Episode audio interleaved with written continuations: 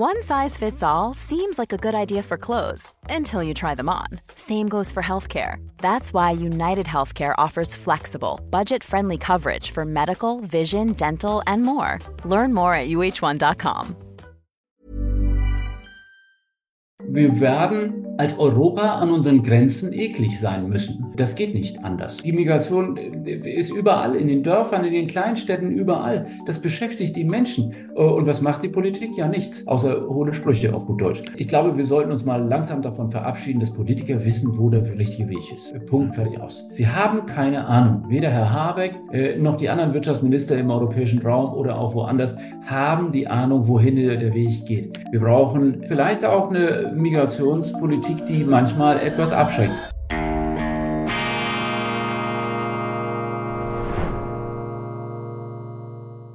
Grüezi miteinander. Ich begrüße dich ganz herzlich zu einer weiteren Ausgabe von Weltwoche Daily Spezial. Mein Name ist Roman Zeller und wir haben heute einen wunderbar interessanten Gast bei uns. Es ist dies äh, Volkswirtschaftsprofessor ähm, Herr Raffels Hüschen, richtig ausgesprochen, richtig, oder? Ja, ähm, er lehrt lehrte lange Zeit in Norwegen, ist vor allem aber auch in Freiburg aktiv und hat eine hochinteressante neue Studie herausgebracht, die eben erst, glaube ich, im Januar war es, erschien und auch deutschlandweit für Schlagzeilen sorgte. Sie geht um das, um, die, um das Thema Migration, um quasi die fiskalische Bilanz der Zuwanderung, wenn ich da den Titel zitieren darf. Herr Raffelsüschen, was ist Ihr wichtigster Befund? Wie lautet die wichtigste Erkenntnis von Ihrer Studie? Nun, die Studie ist tatsächlich, wenn man es genau nimmt, eine Studie, die über die, das Zusammenspiel von Sozialstaat und Migration eigentlich äh, äh, thematisiert. So, und da ist das wichtigste Ergebnis das, Migration kann helfen, die demografischen Lasten zu schultern, aber sie muss dann gesteuert sein. Ähm, denn eins ist klar, wenn wir einen Sozialstaat haben, der sehr großzügig ist, dann ist es nicht besonders vernünftig, unterdurchschnittlich Qualifizierte in diesen Sozialstaat zu holen. Denn. Sozialstaat heißt ja, dass der überdurchschnittlich Leistungsfähige den unterdurchschnittlich Leistungsfähigen subventioniert mhm. äh, und ihm Transfers zuspricht. Und wenn dann eben halt ausschließlich Transferbezieher äh, kommen, dann ist das nicht der Weisheit letzter Schluss. Und das war eigentlich die Kernbotschaft. Äh, also es geht um das Zusammenspiel. ein mhm. Sozialstaat, der keiner ist, äh, der hat von Migration immer gut. Ein Sozialstaat, der wie der dänische Sozialstaat beispielsweise sehr, sehr viel größer noch ist als der in der Schweiz oder in Deutschland, der muss sich abschotten und das tut man in Dänemark. Was bedeutet diese Studie, diese Erkenntnis für Deutschland?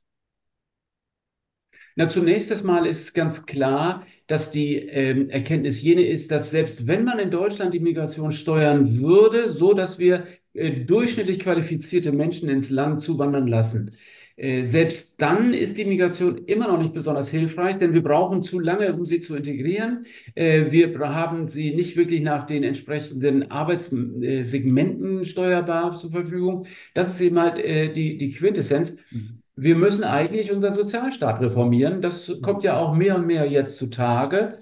Man kann nicht, äh, sagen wir mal, über 30 Prozent der Wertschöpfung an den Sozial, an Sozialausgaben tätigen, gleichzeitig Militärausgaben in vernünftiger Größenordnung finanzieren mhm. und äh, die Investitionen in Infrastruktur etc. bereitstellen. Das alles ist die Quadratur des Kreises. Irgendwie muss man, äh, sagen wir mal, diese Ausgabenstrukturen wieder miteinander kompatibel machen. Mhm. Wenn Sie jetzt diese Probleme anschauen, also Sie, Sie, sagen, Sie sprechen eigentlich von einem Verlustgeschäft, dass diese Migrationspolitik und die Migration für Deutschland ähm, bedeutet.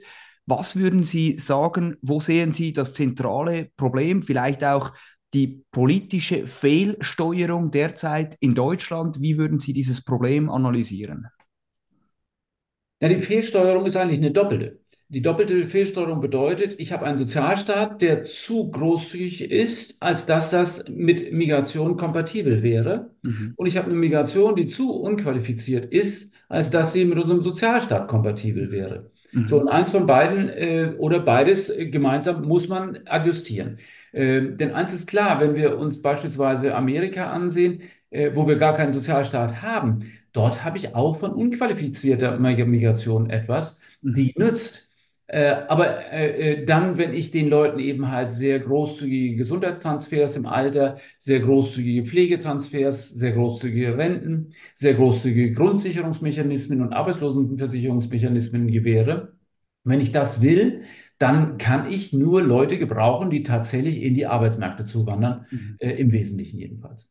Wie dramatisch ist dieses Problem, ist diese Fehlsteuerung aus wirtschaftlicher, aus ökonomischer Sicht? Wie dramatisch steht es quasi um, die, um dieses Wirtschaftsloch, das sich da für Deutschland öffnet? Na gut, wir haben sowieso eine immense Nachhaltigkeitslücke. Also wenn man äh, dem Staat zwingen würde, wie ein ehrbarer Kaufmann zu bilanzieren, äh, und nicht wie eine Frittenbude halt, äh, wie wir das ja in Deutschland tun, wie aber auch in der Schweiz. Also überall äh, ja. bilanzieren wir ja nicht als Staat. Also wenn wir Rückstellung bilden müssten, dann hätten wir äh, Staatsverschuldung, nämlich fehlende Rückstellung in der Größenordnung zwischen 4 und 5 Bruttoinlandsprodukten. Und davon weisen wir vielleicht, wenn es hochkommt, 60 Prozent des BIPs, also nicht einmal ein Fünftel äh, weisen wir der Schulden wirklich aus. Diese Schulden würden durch Zuwanderung noch steigen. Mhm. Ähm, allerdings, äh, das hat nichts damit zu tun, dass das Menschen sind, die Ausländer sind, sondern auch ein Inländer, der unterdurchschnittlich qualifiziert ist, den können wir uns in unserem Sozialstaat ja auch nicht leisten. Äh, wenn wir äh, Inländer zuwandern ließen in der Qualifikationsstufe, äh, würde das Resultat dasselbe sein. Also auf gut Deutsch, äh, wir brauchen Menschen, die zum Sozialstaat beitragen können oder mindestens, sagen wir mal, ähm, äh, nicht von Staatsknete leben über große Teile ihres Lebens. Also Sie sagen eigentlich auf Deutsch gesagt, Deutschland schleudert das Geld aus dem Fenster. Gleichzeitig kommen Zuwanderer, Migranten, die nicht oder nicht genügend zur Wertschöpfung beitragen. Äh, das ist so, das kommt für mich rüber wie so ein bisschen ein Teufelskreis. Kann man sagen, Deutschland ist auf dem Weg Richtung Staatspleite, Staatsbankrott? Ist Deutschland vielleicht sogar schon im, ist Deutschland schon vielleicht schon also pleite? Wie, wie würden Sie so diese Lage einschätzen? Wie, wie, ist das existenziell bedrohend für Deutschland? Ist diese, diese Migration, die quasi immer mehr kostet und nichts bringt? Also sagen wir so, äh, äh, existenziell bedrohlich sind unsere Sozialsysteme. Mhm. Äh, die sind viel, viel bedrohlicher noch, als dass die Migration sie sein kann, diese mhm. Bedrohung. Mhm. Äh, denn eins muss man sich auch klar machen. Äh, erstens, es ist kein deutsches Phänomen. Also wir haben dasselbe Phänomen in Frankreich, wir haben dasselbe Phänomen aber auch in Südeuropa. Überall äh, haben wir im Grunde genommen mehr oder weniger äh, inkompatible Sozialstaaten Staaten mit Migration. Äh, die einzigen Länder, die, die da einigermaßen vernünftig fahren, sind die Schweiz, sind Dänemark, ist Norwegen, wobei letzteres natürlich Öl hat und so viel finanzieren kann, wie alle anderen Staaten eben halt nicht finanzieren können. Also äh, man muss, äh, sagen wir mal, die Kirche im Dorf lassen. Mhm. Wir haben überall ausgefahrene Sozialstaaten in Europa. Wir haben überall im Prinzip die Friedensdividende der letzten Jahrzehnte äh, in Soziales ausgegeben. Wir haben keinerlei Investitionen groß äh, gemacht, weder in Deutschland noch in Frankreich noch in England. Überall mangelt es daran. Äh, und äh, insofern ist es also kein deutsches Phänomen, es ist ein äh, gesamteuropäisches Phänomen, wie auch Deutschland ja auch gar keine Außengrenze mehr hat, ähm, äh, sondern im Prinzip eigentlich wir eine europäische Lösung versuchen müssten zu regeln. Aber da ist Europa halt dann doch etwas äh, gehemmt, dort äh, vorzugehen. Denn im Grunde genommen ist es klar, ähm, wir brauchen äh, Migration, wir brauchen Zuwanderung, äh, und zwar in Gesamteuropa. Wir haben letztlich 40, 50 Jahre nicht die Kinder in die Welt gesetzt, die wir brauchen, um unsere Gemeinschaft in irgendeiner Weise intakt mhm. und äh, leistungsfähig zu halten. Insofern müssen wir darauf bauen. Mhm. Aber äh, Migration ist etwas, was denjenigen nützt, die kommen, und dann soll es auch denjenigen nützen, die da sind. Es mhm. ist ein Duodez, es ist eben halt ein Geben und Nehmen. Mhm. Und bei dem Geben und Nehmen muss man eben halt darauf achten, dass das kompatibel ist. Mhm. Ähm, und das ist eigentlich die Kernbotschaft. Also wir brauchen gesteuerte Migration. Wir brauchen äh, vielleicht auch eine Migrationspolitik, die manchmal etwas abschreckt. Denn das ist klar. Äh, Migration in die sozialen Sicherungssysteme kann sich kein Land in Europa leisten. Äh, mhm. das ist bei allen das Gleiche. Wann hat eigentlich diese Fehlpolitik angefangen? War, war es ein schleichender Prozess? Sehen Sie da eine, einen, quasi einen Urknall dieser Misere? Oder wie, wie sehen Sie diese Entwicklungen der letzten Jahre? Naja, es ist ein schleichender Prozess, der immer wieder mal hochkochte, weil Migration ist immer etwas, was in der Sinuskurve verläuft und nicht tatsächlich etwas, was als Trend da ist. Mhm. Aber das Problem äh, haben wir im Grunde genommen aus der Nachkriegszeit geerbt. Wir haben äh, in Deutschland eine Zuwanderung, die ja gar keine Zuwanderung ist, denn wir sind ja gar kein Einwanderungsland, sagen wir jedenfalls. Wir waren es eigentlich schon immer, seit Hunderten von Jahren sind wir in Deutschland Einwanderungsland. Aber wir haben eben halt immer die Fiktion gehabt, nein, das sind Gastarbeiter, die kommen, aber die gehen wieder zurück, weil sie sind zu Gast. Äh, wir haben immer die Fiktion gehabt, äh, wir sind kein Zuwanderungsland, sondern diejenigen, die da kommen, sind politische Flüchtlinge. Die Anerkennungsquote ist bei drei, vier oder fünf Prozent, also das ist ein Witz im Verhältnis. Mhm. Und diese politische Flüchtlingssituation ist natürlich irgendwo noch mit dieser deutschen Nachkriegsgeschichte äh, äh, verbunden. Äh, da will man nicht dran, muss man aber. Denn eins ist klar, diese Menschen, die da kommen, sind keine politischen Flüchtlinge. Ich meine, es ist auch völlig Mischugge äh, zu glauben, äh, dass man äh, das regeln muss, dass ein politischer Flüchtling nur dreimal im Jahr in sein Heimatland zurückkehren darf, damit er seine Familie besucht. Also wer, wer sowas für rational hält, der muss, glaube ich, irgendwo ein bisschen so einen Sockenschuss haben, auf gut Deutsch. Also mhm. es sind keine politischen Flüchtlinge, es sind Wirtschaftsflüchtlinge. Das ist aber nichts Ehrenrühriges. Warum äh, nicht? Ja, weil, weil jeder von uns, der in der Situation dieser Menschen wäre, würde dasselbe tun. Mhm. Also das ist eigentlich völlig in Ordnung, dass man seine wirtschaftliche Position verbessern will im mhm. Leben.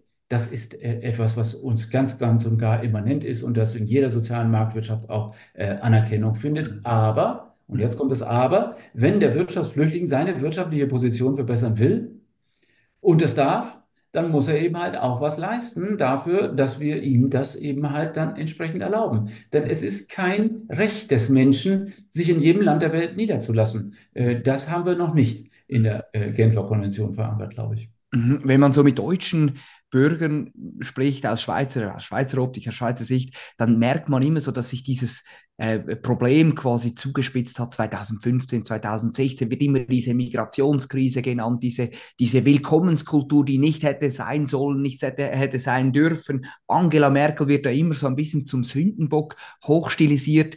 Würden Sie sagen, das hat vielleicht seinen wahren Kern, oder sehen Sie andere Sündenböcke, vielleicht andere Verantwortliche, die da nicht wahnsinnig großartig, ähm, Großartiges geleistet haben? Wer, wen würden Sie da ein bisschen als Verantwortlichen sehen für diese Fehlpolitik, auch für diese, ja, für diese, für diese ungeregelte Zuwanderung, für diese Misere, die jetzt da Deutschland draufsetzt?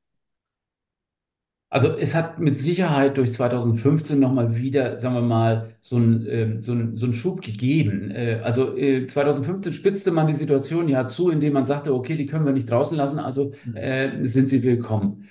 Ähm, die Deutschen haben damals unter Merkel die Grenzen geöffnet. Sie haben die im Vertrauen geöffnet äh, mhm. darauf, dass das dann eben halt entsprechend sich äh, über Europa verteilen würde. Mhm. Und dann haben die Europäer gesagt, äh, das ist etwas schwierig. Ganz konkret hat es die dänische Regierung dann gemacht und gesagt, okay, wer zum Essen einlädt, äh, äh der kann danach nicht versuchen, die Rechnung zu teilen, äh, sondern der Einladende ladet ein, mhm. äh, lädt ein. Und damit hat sich das. Äh, und so haben wir jetzt in Europa diese beiden Positionen, neben halt der Großzügigkeit, die man sich aber nicht mehr leisten kann, und der äh, Zurechenbarkeit, die sagt, okay, der, der eben halt die Flüchtlinge aufnehmen will, darf sie ja gerne aufnehmen, aber er darf sie nicht danach verteilen oder die Kosten auf die anderen überwälzen. Mhm. Äh, das ist im Grunde genommen die zweite europäische Haltung und die ist ja nicht nur im Norden Europas, sondern eben halt auch im Osten Europas verbreitet. Deutschland spielt sich immer so ein bisschen so als Moralapostel auf und das ist etwas, was in der Welt immer schlecht ankommt.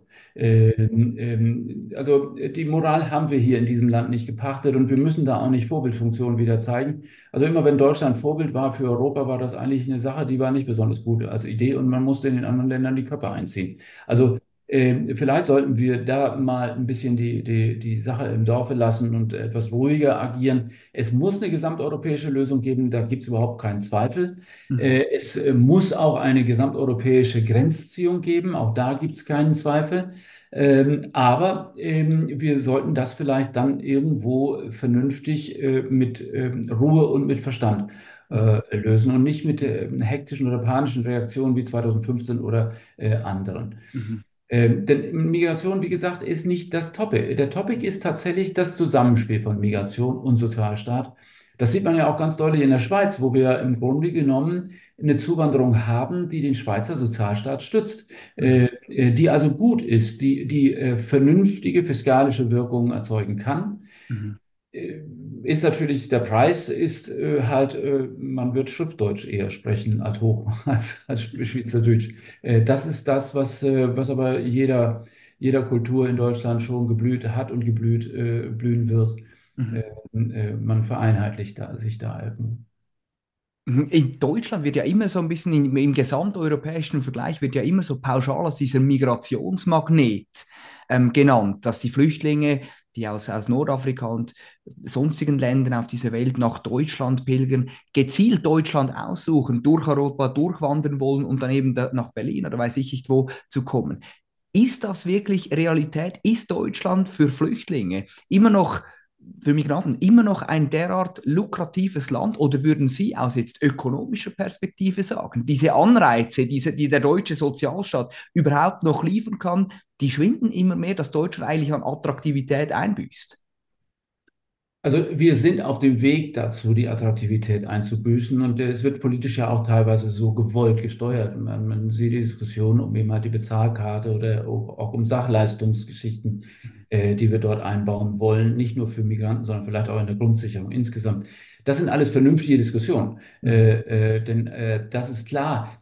Der Magnet Deutschland war dadurch entstanden, dass Deutschland eben halt die größten monetären Zahlungsströme hatte in Europa. Mhm. Und das weiß man im Zeitalter des Internets sehr genau. Mhm. Tatsächlich ist äh, vom Sprachlichen her natürlich Frankreich eher der Anziehungsmagnet, äh, weil die meisten Afrikaner eben halt französischsprachig ja. oder englischsprachig sind. Und mit englischsprachig äh, können wir ja auch erklären, warum am Ärmelkanal so einige Zeltstädte entstanden sind eine Zeit lang. Also es ist nicht nur, Deutschland hat eine, eine, eine, eine Attraktivität, fiskalisch und monetär. Sie ist, besonders, sie ist aber nicht besonders Attraktivität, äh, eine hohe Attraktivität, wenn es um das Sprachliche geht, äh, denn die deutsche Sprache beherrschen die meisten Menschen in der Welt eben nicht. Mhm. Wie würden Sie jetzt, wenn dieses, das ist ein Wirtschaftsproblem, das Sie da schildern, oder du, man hat Migration, der, der Sozialstaat, ist dieses wirtschaftliche Problem, haben Sie das Gefühl, das ist dem Wirtschaftsminister Robert Habeck bewusst? Hat er das, nimmt er das zur Kenntnis? Hat er das auf dem Radar? Wenn ja, für wie kompetent halten Sie ihn, dass er das zu lösen imstande ist? Was, wie beurteilen Sie die Rolle in dieser Problematik von Robert Habeck? Nun, Robert Habeck ist Wirtschaftsminister. Ähm, er ist eigentlich ein Mensch, der zwar viel in der Öffentlichkeit steht, aber eigentlich nicht viel bewirken kann. Sein Budget ist viel zu klein. Sein Arbeitsbereich ist im Grunde genommen ein regulatorischer, äh, ist ein, im Grunde genommen ein eher auf Subventionen äh, und Fördermaßnahmen zielender Arbeitsbereich. Also das Problem ist eher nicht der Wirtschaftsminister, und dem hätte ich in den letzten Jahren bessere Berater gegönnt, denn man muss natürlich auch sich aufrüsten da mhm. äh, in diesen Richtungen. Aber das Problem ist das Arbeitsministerium äh, in Deutschland. Und das, das, dieses Arbeitsministerium ist in der Großen Koalition sozialdemokratisch gewesen und es ist jetzt sozialdemokratisch gewesen. Wir haben eine sehr mutige Sozialdemokratie gehabt, mal äh, unter Kanzler Schröder. Da haben wir sehr, sehr vernünftige Reformen und große Reformen gemacht in Deutschland. Davor war Stillstand und, das muss man Frau Merkel auch sagen, danach war Stillstand. Äh, äh, bis eben halt Rückführung. Äh, und die Sozialdemokratie hat im Nachgang mit den Arbeitsministern Scholz, mit dem Arbeitsministerin Nahles und mit dem Arbeitsminister Heil eigentlich eine Sukzession von Unheil verbreitet, denn sie hat alle äh, Dinge, die vernünftig gelaufen sind unter der äh, äh, rot-grünen Koalition, wieder zurückgeschraubt. Äh, sie sind zu einem Interessensvertreter der alten Menschen geworden. Die Sozialdemokratie war Partei der Erwerbstätigen. Äh, äh, jetzt ist es eine Partei von Rentnern und Transferbeziehern. Ähm, und diese Rolle hat sie völlig aufgegeben und wundert sich, dass sie dann eben halt doch deutlich unter Wählerschwund leidet. Mhm. Was wäre Ihr konkreter Appell? Was müsse die, ähm, das Ministerium, die Ampelregierung jetzt tun, um dieses Unheil quasi abzuwenden und zu beseitigen?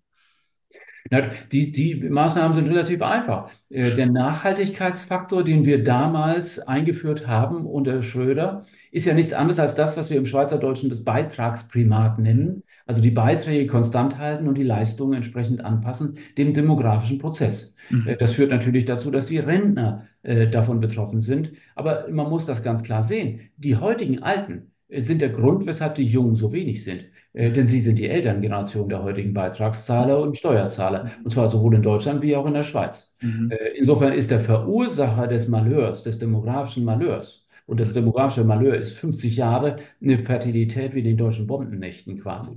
Mhm. Äh, dieses äh, ist der Verursacher, sind die Babyboomer selbst und die müssen ihre Leistungen zurückfahren, sonst geht das Ganze nicht. Mhm. Und das hätte ein Arbeitsminister machen können, indem er nicht den Nachhaltigkeitsfaktor von Schröder äh, abschafft, sondern ihn belässt, damit das Beitragsprimat wirken kann. Wir hätten die entsprechenden Subventionen für den vorgezogenen Ruhestand in Deutschland äh, zurückfahren müssen. Wir subventionieren immer noch Menschen, die äh, so früh wie möglich aus, der, aus dem Arbeitsleben ausscheiden, obwohl wir überhaupt keinen haben, der denen nachfolgen kann. Äh, mit einem Abschlag von 0,3 Prozent pro Monat, der viel zu gering ist, oder von 0,0 Prozent für diejenigen, die vorzeitig, nämlich äh, im Moment mit der 64er-Regelung, also mit der Rente mit 64 gehen. Mhm. Äh, das müssen wir also drastisch zurückfahren. Wir müssen die Abschläge für vorgezogenen Ruhestand äh, erhöhen. Wir müssen das Rentenzugangsalter an die Lebenserwartung anpassen, wie wir das in Skandinavien in den 90er Jahren schon getan haben. Wir müssen mehr Kapitaldeckung in die äh, Altersvorsorge einziehen, wie wir das in Norwegen, wie wir das in Schweden, wie wir das in Dänemark, wie wir das in den Niederlanden, wie selbst wir das auch in der Schweiz in der AHV zum Teil gemacht haben.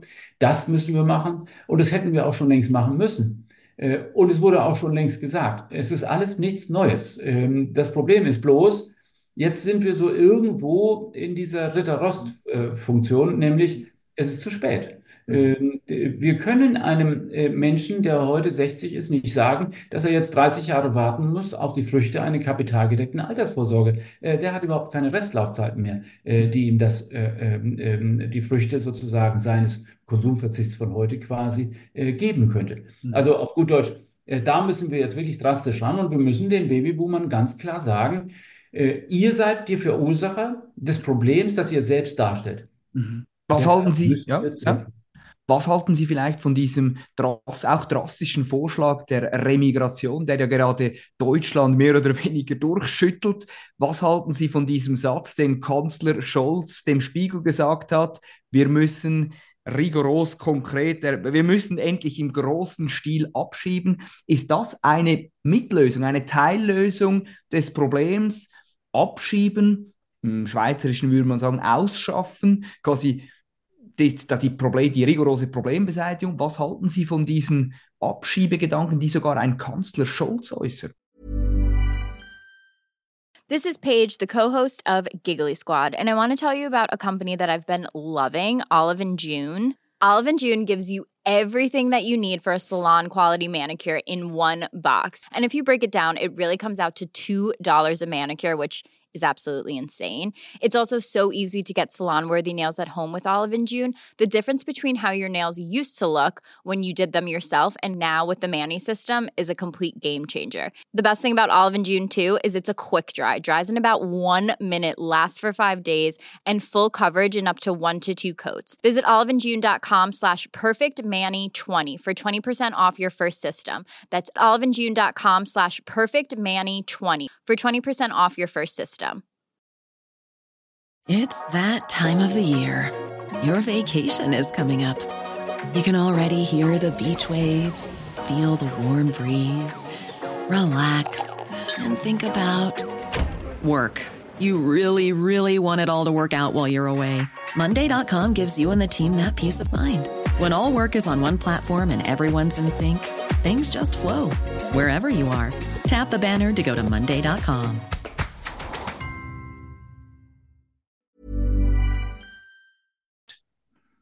Ich glaube, das äh, ist einfach äh, unrealistisch zu glauben, dass man größere Menschenmassen äh, dazu bewegen kann, wieder in ihre Heimatländer zu gehen, die in Schutt und Asche liegen. Also äh, das macht keinen Sinn. Ähm, wir sollten sie versuchen, so schnell wie möglich wirklich zu integrieren, so schnell wie möglich hier in Arbeit zu bringen, denn nur Arbeit nützt. Passivität nützt keinem. Äh, ähm, insofern, das ist klar. Aber äh, Duldung heißt nicht, dass ich jemanden dulde und ihn auf ewig dulde. Äh, der Duldungsvorgang, der für diejenigen, die kein politisches Asyl bekommen haben, äh, dazu führt, dass sie in diesem Land äh, tätig sein dürfen, dass sie Arbeit nachgehen dürfen, heißt nicht, dass derjenige, der in dem Duldungszustand nicht arbeitet oder dass derjenige, der in dem Duldungszustand kriminelle Handlungen begeht, dass der diesen Duldungszustand weiterhin einfordern kann. Äh, mhm. Da kann man ganz klar sagen, okay, hier ist äh, dann die Grenze überschritten und der Rubikon, ähm, ähm, der ist dort. Wie würden Sie einen Menschen, der da eben geduldet ist, wie würden Sie die, ihn ganz konkret, es geht um die Integrierbarkeit, wie würden Sie ihn in den Wertschöpfungsprozess eines Landes wie Deutschland integrieren? Wie kann man den quasi dazu motivieren, dass er eben etwas tut und auch zum Staat etwas beisteuert? Also das Beste an Integration ist immer die Willigkeit der Menschen auch tatsächlich sich zu qualifizieren. Also einen geduldeten äh, Afrikaner, der hier in Deutschland eine Bäckerlehre beginnt, ja, äh, der macht doch und signalisiert doch, dass er was will. Äh, den würde ich doch äh, mit Kusshand nehmen. Äh, wenn der dann jung ist und auch noch vielleicht Kinder hat, ja, umso besser. Ähm, nochmal, diejenigen, die Arbeit haben, brauchen wir. wir. Wir haben doch gar keine Menschen, die diese Arbeit machen können. Weder in Deutschland noch in der Schweiz noch sonst irgendwo. Mhm. Aber diejenigen, die eben halt nur darauf aus sind, äh, sagen wir mal, als älteste Söhne einer Familie den Familiennachzug zu kolportieren und diejenigen, die äh, als älteste Söhne hierher geschickt werden, um so viel wie möglich Bargeld sofort über Western Union äh, äh entsprechend nach Afrika zu transferieren. Denjenigen würde ich klar signalisieren, ohne Qualifikation, ohne Bemühen, in die Arbeitsmärkte äh, zu gehen, äh, äh, ist der Duldungszustand ein sehr begrenzter. Und während diesem, dieses begrenzten Duldungszustandes würde ich hier keinerlei Sozialausgaben tätigen, sondern denen würde ich ganz klar sagen, ihr habt kein Recht auf Grundsicherung außerhalb des, sagen wir mal, physischen Existenzminimums. Deutschland hat einen Fachkräftemangel. Dieses Fachkräftemangelwort geistert immer wieder durch die Medien, durch die Presse, auch Politiker sprechen oft davon. Die einfachste Lösung, die eigentlich geschildert wird, ist eben mehr Migration, mehr Menschen aus dem Ausland. Deutschland hat das, das unglaublich interessante, aber auch verheerende Problem, dass hochqualifizierte, eben solche Fachkräfte mehr auch auswandern. Wie würden Sie so dieses, diesen Fachkräftemangel adressieren? Wie ist vielleicht dieses Problem, diesen Fachkräftemangel, wie ist der zu lösen? Nun, zunächst einmal, wir haben auf allen Ebenen äh, äh, Mangel an Arbeitskräften. Also sowohl, wir haben ja auch unqualifizierte Arbeitskräfte im, im Mangel, äh, überall. Äh, und insofern ein paar unqualifizierte Zuwanderer können wir ohne weiteres in die Arbeitsmärkte integrieren. Mhm. Wir, haben, wir haben über eine Million offene Stellen in Deutschland, wenn man sie genau zählen würde. Wir haben äh, äh, Menschen, die äh, in Deutschland keine Arbeitstätigkeit nachgehen, aber jederzeit einen Job haben könnten. Mhm. Ähm, äh, das ist ein Zustand, den wir so nicht halten können. Wir müssen unsere Bürgergelddiskussion endlich wieder zurückführen. Es gibt kein Recht auf Einkommen. Äh, das Einkommen muss man sich erwerben. Und jeder kann auch etwas. Und das, was er kann, soll er tun.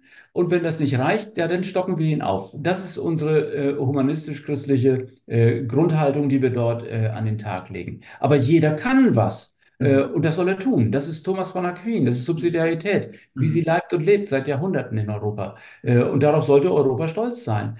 So, äh, aber das heißt natürlich, dass Sie ähm, Unqualifizierte nur in beschränk beschränktem Maße brauchen. Äh, sie brauchen im Wesentlichen Qualifikation. So, und die Qualifikation ist natürlich etwas, was wir in Deutschland, wie aber auch in ganz Europa irgendwie ein bisschen komisch handhaben. Wir denken immer, Qualifikation ist äh, der hochakademisierte, äh, gebildete Mensch. Also, sorry, das sagen zu müssen, aber äh, wenn wir wie in Deutschland äh, 70 Prozent eines Jahrgangs äh, äh, übers Gymnasium in die Universitäten äh, führen, 70 Prozent. Und wenn wir dann gleichzeitig mit Herrn Gauss der Meinung sind, dass der Mensch eine Normalverteilung ist, und schon immer gewesen ist in jedem Jahrgang, dann heißt das nichts anderes, als dass wir in Deutschland zwei Siebtel der Akademiker haben, die nicht einmal durchschnittlich intelligent sind. Äh, und das ist etwas, was natürlich massiv äh, dazu beiträgt, dass wir äh, mit, mit fehlgeleiteten geleiteten Anreizen operieren. Der Mensch muss stolz sein, auch ein Handwerk zu können. Der Mensch muss stolz sein, auch eben halt darauf, wirklich ähm, mentale Fähigkeiten zu haben, die mit den Händen zusammen etwas bringen. Also das wäre eigentlich die Haltung. Und die sehe ich in Deutschland sehr, sehr dahinschwinden. Ähm, in der Schweiz haben wir da, äh, glaube ich, ein, ein, geringeres Problem. Äh, Kann man sagen, oder kann man berechnen, wie viel Migration ein Land verträgt? Wie viel Migration verträgt Deutschland? Gibt es da einen Schlüssel, wie man das berechnen kann? Das gibt es ähm, äh, und die, die, die ähm, Korrelation ist relativ einfach. Das ist das, was ich vorhin schon sagte. Wenn Sie keinen Sozialstaat haben, dann gibt es keine Grenze für Migration, dann können Sie jeden gebrauchen. Mhm. Äh, wenn Sie einen Sozialstaat, sagen wir mal, wie in Dänemark haben, dann können Sie im Grunde genommen nur sehr ausgewählte Berufsgruppen hier rein, hineinlassen. Und genau das machen wir in Dänemark. Also ich bin ja selbst von der, von der Minderheit oben, der friesischen jedenfalls, äh, äh und habe in Skandinavien lange, lange Jahre gelebt, habe in Dänemark studiert. Ich kenne das mhm. Land. Dort ist äh, man in einer, in einer sehr homogenen Situation. Äh, äh man ist sehr egalitär. Mhm. Äh, und man will diesen Sozialstaat, aber man weiß, dass man diesen Sozialstaat nicht mit der Welt teilen kann. Mhm. Äh, und deshalb gibt es da eben halt einen Zaun. Die meisten glauben eben halt, dass Trump so verrückt war, einen Zaun zwischen Amerika und Mexiko bauen zu wollen. Äh, damit ist er nicht fertig geworden. Der Zaun zwischen Dänemark und Deutschland steht, der ist durchgängig. Und äh, für Deutschland, was heißt das vielleicht für Deutschland? Deutschland auch ein Sozialstaat. Wo liegt da vielleicht das verträgliche oder das vernünftige Maß an Migration in Zahlen gerechnet? Kann man das irgendwie, was, was wäre Ihr Ratschlag da? Wie viel verträgt, wie viel Migration verträgt, verträgt Deutschland? Also wenn wir den Sozialstaat auf ein vernünftiges Maß zurückführen würden, äh, sagen wir mal, irgendwo so, wie es in den 80er, 90er, Anfang 90er Jahre gewesen ist, mhm. äh, dann sind wir bei einer Sozialstaatsquote nicht von sagen wir, 32 Prozent, sondern vielleicht von 27 oder 28 Prozent.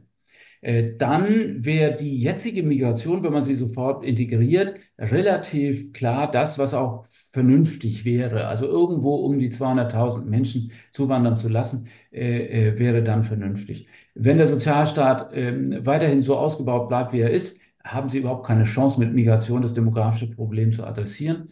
Ähm, wenn Sie den Sozialstaat noch weiter runterfahren, dann können Sie auch mehr durch Migration bewirken. Also es ist einfach ein Trade-off und äh, die Wissenschaft kann Ihnen nur sagen, wie der Trade-off ist. Mhm. Äh, die Entscheidung, was man dann macht, ist eine politische. Äh, das ist ein Wahlprozess und da sollte man sich dann eben halt auch klar machen, das muss politisch entschieden werden. Das kann man nicht aus wissenschaftlicher Situation äh, oder wissenschaftlicher äh, Augenwinkel erklären. Und was gibt Ihnen vielleicht die Hoffnung, dass sich diese Migration vielleicht irgendwann, das ja aktuell ein Verlustgeschäft ist, wenn ich Ihnen richtig folge, für Deutschland, dass sich die irgendwann positiv auf den deutschen Staat, auf den deutschen Sozialstaat auswirkt?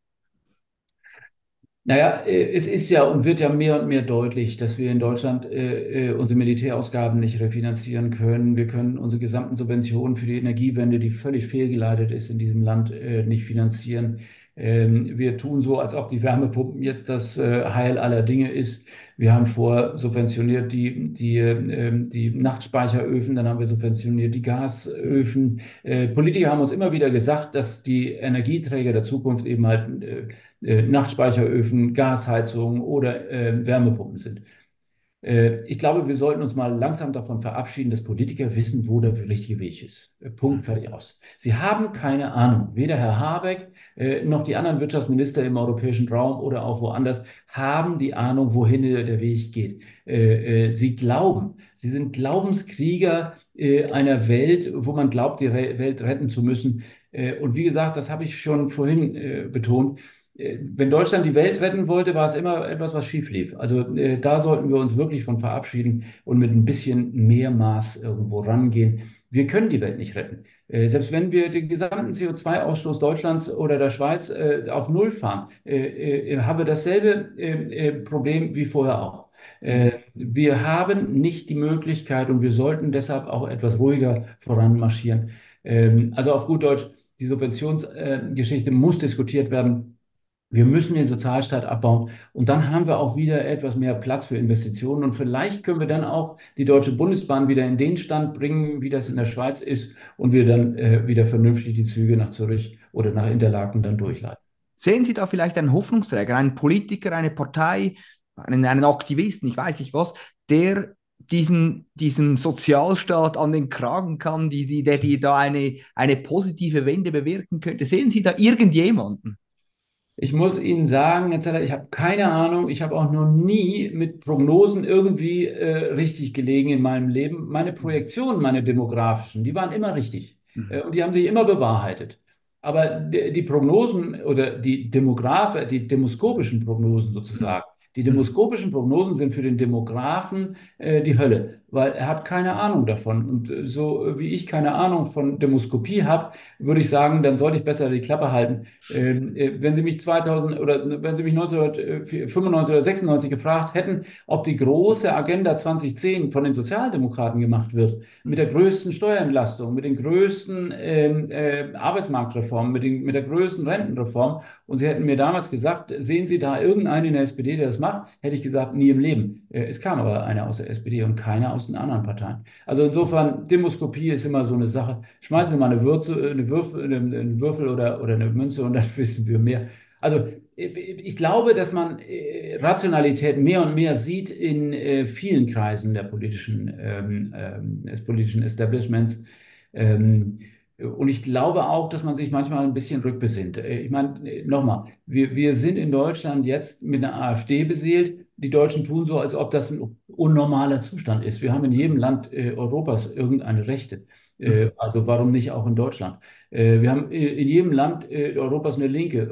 Warum auch in Deutschland nicht? Und äh, sie werden sich schon selbst zerfleischen an den Rändern dann sollen sie das tun. Aber äh, die Ränder werden nicht abgebaut, äh, wenn man keine konservative Partei hat, die konservativ ist, wenn man keine Arbeiterpartei hat, die den Arbeitern nützt, äh, äh, und wenn man keine wirtschaftsliberale Partei hat, die wirklich wirtschaftsliberale Politik macht. Mhm. Äh, wir müssen uns rückbesinnen. Äh, die CDU muss die konservativen Wähler wieder ähm, äh, ähm, in sich aufnehmen und sie in sich integrieren. Äh, tun dies natürlich die Wertkonservativen. Die SPD muss wieder die Partei der Erwerbspersonen werden und nicht derjenigen, die von den Erwerbspersonen leben.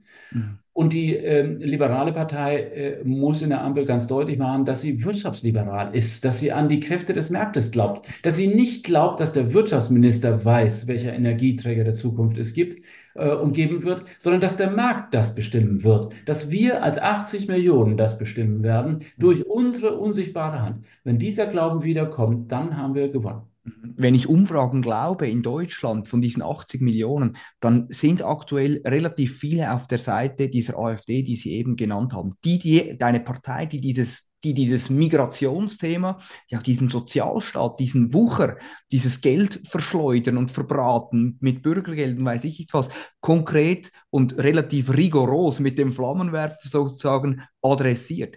Sehen Sie in diesem, ja, in diesem quasi unverblümten Adressieren dieses Migrationsthema durch die AfD mit den Umfragewerten, die stetig steigen. Sehen Sie dies, das als Problem?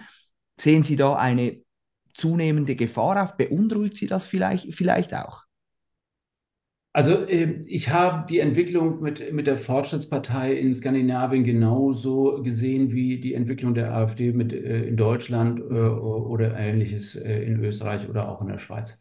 Ähm, Nochmal, wir haben in jeder Bevölkerung sehr strukturkonservative Zirkel. Irgendwo, ob die 5, 10 Prozent sind, weiß ich jetzt nicht, aber die gibt es eben halt und mit denen kann man leben. Äh, man kann eben halt nicht damit leben, wenn man diesen Rändern alle Themen der Politik, die die Menschen beschäftigen, überlässt.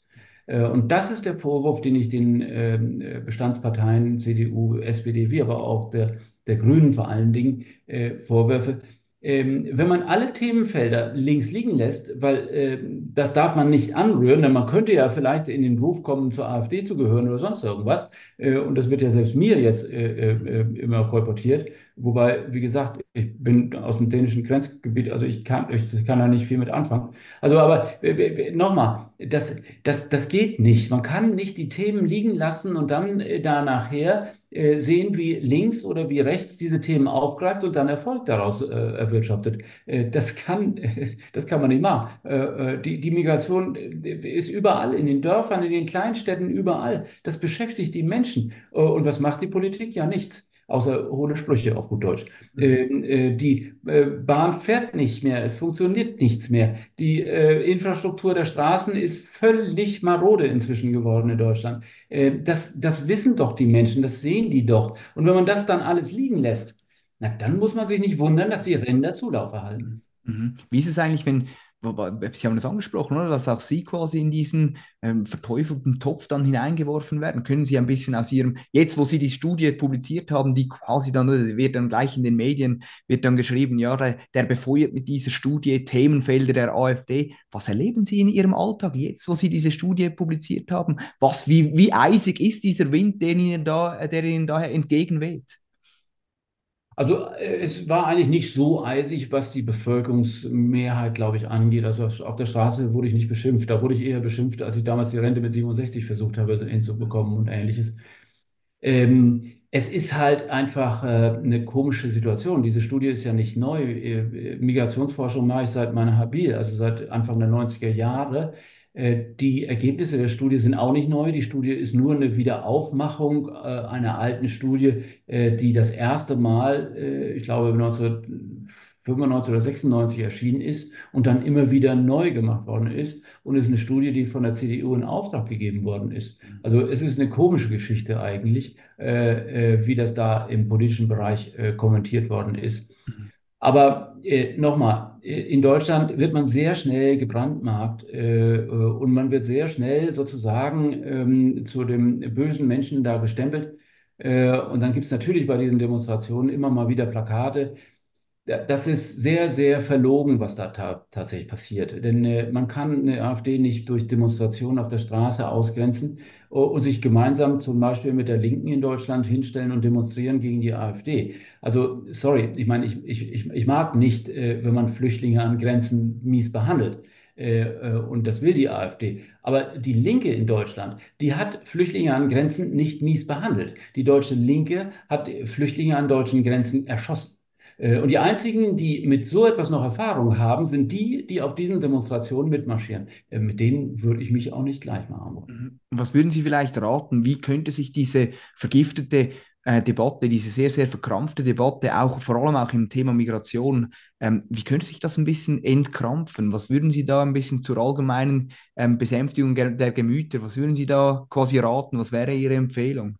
Also meine Empfehlung ist immer, und das war es in Corona-Zeiten wie auch 2015, wie auch sonst, äh, ruhig und besonnen zu handeln. Äh, nicht zu glauben, dass man der Weisheit äh, äh, des, den Stein des Weisen gefunden hat und dass der darin liegt, was man selber tut und glaubt, sondern äh, irgendwo versuchen, einen gesellschaftlichen Konsens zu bekommen über die breite, breite Mitte, die dann das trägt, was zu tun ist. Äh, und sei es eben halt etwas Unpopuläres. Denn nochmal, alles das, was wir besprochen haben, ist nicht populär. Es ist nicht populär, die Rentenniveaus runterzufahren. Es ist nicht populär zu sagen, in der Gesundheitsversorgung muss man vielleicht manchmal auch was selber zahlen. Es ist auch nicht populär zu sagen, wir haben so viele Pflegefälle, das können wir uns gar nicht mehr leisten. Das ist alles unpopulär. Und es ist natürlich auch unpopulär zu sagen, dass wir äh, geduldete Flüchtlinge, die eben halt kriminell werden, abschieben. Ähm, äh, naja, manchmal ist es vielleicht sogar populär, aber man tut es dann nicht. Ähm, also äh, schön ist die Welt nicht ähm, äh, oder wird sie nicht werden. Wir werden als Europa an unseren Grenzen eklig sein müssen. Mhm. Äh, das geht nicht anders. Und das ist nicht die deutsche Grenze, das ist die europäische Grenze. Mhm. Und wir werden den Sozialstaat zurückfahren müssen. Und es muss aus der Mitte kommen, einer besonnen reagierenden politischen Mitte. Anders geht es nicht. Mhm. Und was wäre quasi Ihr Wunschszenario für Deutschland? Was sollte oder was, was hoffen Sie, wird in den nächsten Jahren passieren? Was wünschen Sie sich? Ich wünsche mir genau das und ich glaube auch, dass das kommt, dass wir unsere Ausgabenstrukturen weg von konsumtiven Sozialausgaben hin zu mehr investiven Ausgaben und zu Ausgaben zum Schutz unseres äh, Kontinents setzen. Denn nochmal, wir müssen Europa äh, halten und Europa ist ein Europa äh, der christlich-abendländisch-humanistischen Tradition. Äh, das ist ein freies Europa, ein liberales Europa, ein Europa, das äh, den Menschen jede Möglichkeit zur Entfaltung gibt. Äh, und das sollten wir ganz, ganz hoch halten. Und jeden, der das nicht will, ähm, dem sollten wir sagen, er hat hier nicht viel zu suchen. Herr Raffelhüschen, vielen herzlichen Dank, dass Sie sich Zeit genommen haben. Ihnen danken wir ganz herzlich für Ihre Aufmerksamkeit. Bis zum nächsten Mal und schalten Sie wieder ein, wenn es wieder heißt Weltwoche Daily Spezial. Vielen herzlichen Dank.